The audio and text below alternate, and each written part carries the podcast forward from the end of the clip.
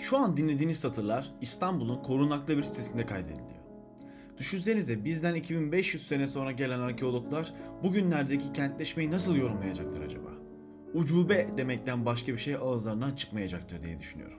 Neyse, canımı sıkan bu konuyla başladım anlatmaya fakat bu sefer güzel bir yere gidiyoruz.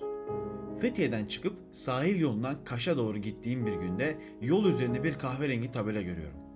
Buralarda görmeye alıştığımız renkteki tabelalardan birinde ne yazdığını göremiyorum uzaktan. Yaklaştıkça seçiliyor. Tlos yazıyor. Genellikle antik kentleri gezerken kafamı kurcalayan, malımın değerli olmasından da ötürü olsa gerek, yolların kötülüğü oluyor. Aracıma bir zarar gelmesinden korkar, normalde insanların girdiği yollara girmeden arabamı bırakıp kilometrelerce yürümemle de bilinirim.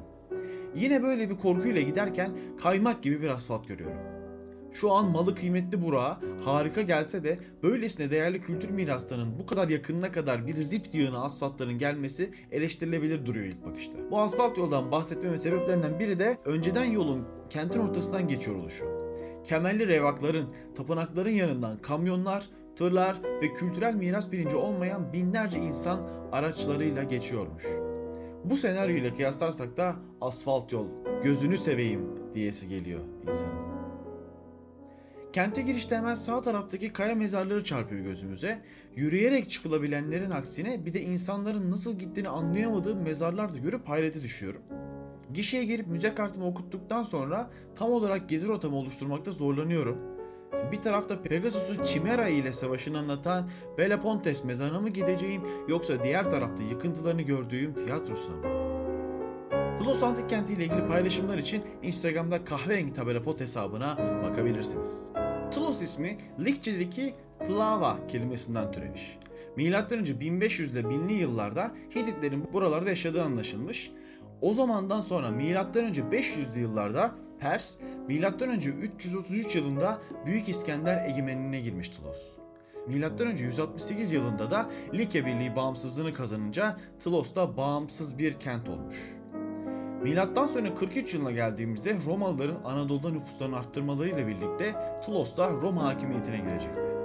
Milattan sonra 450'li yıllardan sonra çeşitli olaylarla Doğu Roma İmparatorluğu'na bağlanmış. Anadolu Türk beylikleri kronolojik sırayla bölgeye hakim olmuş ve son olarak milattan sonra 19. yüzyılın başında Ali Ağa tarafından Akropol tepesine yapılan kale ile son sahiplerini uğurlamış kent. Kentin içine girelim ve dolaşalım sizlerle. İlk olarak stadyumla başlamak istiyorum.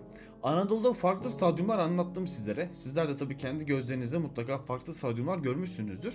Ama Tlos stadyumu biraz gördüklerimizden farklı. Önce Agora alanını yapan Tlos sakinleri daha sonra batı yönündeki ana kayayı keşfedip oraya da oturma sırası eklemişler gibi görünüyordu.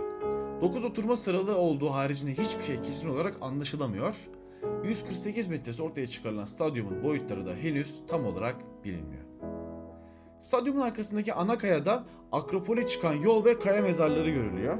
Klasik dönemden itibaren burası nekropol olarak kullanılmış aslında. Kaya mezarlar dışında başka mezar formları bulunsa da büyük çoğunluğunu kaya mezarları oluşturuyor buradaki mezarların. Genellikle bu mezarların ön cepheleri bir tapınak gibi görülürler, içleri ise birbirinden tamamen farklıdır. Aile mezarı olarak kullanılanlar da olabilirken dağınık bir şekilde ölü gömülen diğer tür mezarlar da olabiliyordu. Şimdi kentin yukarıda kalan mekanlarını aslında biraz gezdik. Şimdi aşağı kısmına gelelim ve gezimizi kentin merkezine yakın bir yerde bitirelim istiyorum. Bu tarafta daha fazla yapı var aslında. İlk olarak karşıma kent bazilikası çıkıyor. Doğu batı ekseninde konumlanmış bu yapı Anadolu'daki diğer haç şeklindeki bazilikalara benziyordu. 84'e 33 metre ölçülerinde olan yapının apsisi doğu yönüne bakıyor. İlk inşaat yılı olarak erken Hristiyanlık dönemi e, olarak bilinse de yıllar içinde tadilatlar görerek ve ilaveler yapılarak Orta Bizans dönemine kadar da kullanıldığı görülüyor.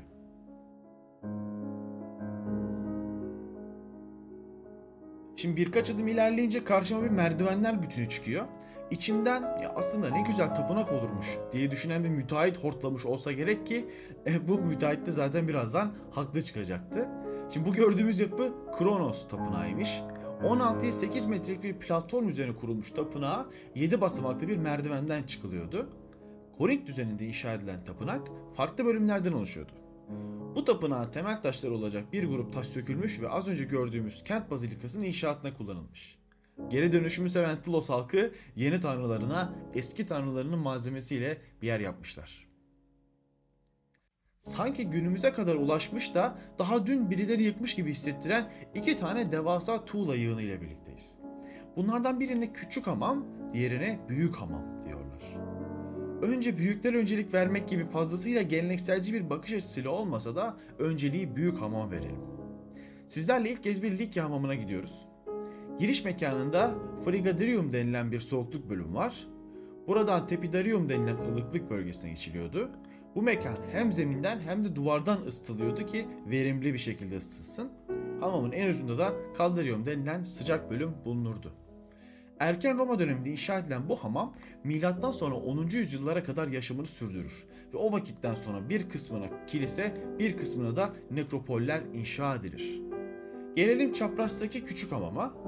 Burası mimari yapısı gereğince bir Likya hamamı gibi görünmese de aynı 3 odalı kademeli ısıtma sistemi burada da mevcuttu. Soyma kabinleri ve çeşme bulunmasıyla büyük hamamdan farklı olan küçük hamamın ömrü abisinden de daha kısa olacaktı. Şahlanan Türkiye ekonomisinin katkıları ile bir günde 8 antik kent gezerek ancak bu işi sürdürülebilir yapabileceğimi fark ettiğim günden beri antik kent gezilerimin sonlarına doğru bir sonlarına doğru bir telaş kaplıyor her yerimi. Yine tam olarak bu hislerle Tlos tiyatrosuna geliyorum.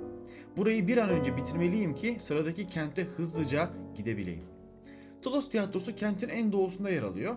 3 katlı sikenesi ve 2 kademeli bir kaveyası vardı. Bu oturma yerlerinin üst katında tapınak formlu bir yapı var.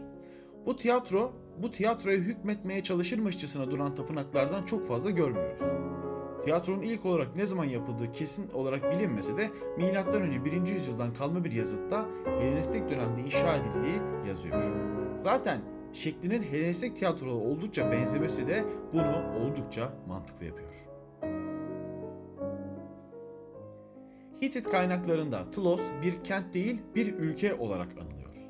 Bunu bölgenin en yüksek dağlarından Ak Dağların yamacında olmasına bağlayabiliriz. Diğer kentlerden oldukça uzak ve yüksek olmasıyla büyük bir kent olması böyle denmesine de katkıda bulunmuş olabilir. Şimdi o Ak Dağlara kendini dayamış Akropolüne ve Agoras'ına dönüp gezimizi bitirelim. Kent ilk olarak 1838 yılında keşfediliyor. Sonrasında neredeyse 150 sene herhangi bir çalışma olmuyor. 1994'teki yüzey araştırmasının ardından 2010-2005'te Profesör Doktor Taner Korkut Tlos'un gizemini açığa çıkarmaya başlamış. Araştırmacıların işini en çok zorlaştıran şey belki de Ali Ağa'nın Akropol'e yaptırdığı o devasa konak olmuş. Konak inşa edilirken tahmin edersiniz ki Tlos antik kentinin taşları kullanılmış. Bugün belki de stadyum ve agora'nın ortaya çıkarılma sebebi de tam olarak budur. Şimdi podcast'in sonuna gelirken Instagram ve Facebook'ta kahverengi tabela pot hesabını takip etmenizi öneriyorum. Podcast ile ilgili görüş ve önerilerinizi bizlere oralardan iletebilirsiniz arkadaşlar. Likya'nın spor kenti olarak bilinen Tlos Antik kentine artık veda ediyoruz. Belki birkaç sene sonra geldiğimizde şimdi kazılarına yeni başlayan meclis binası gibi binaları da görür, yeni keşiflerin tadına bakarız. Sağlıcakla kalın.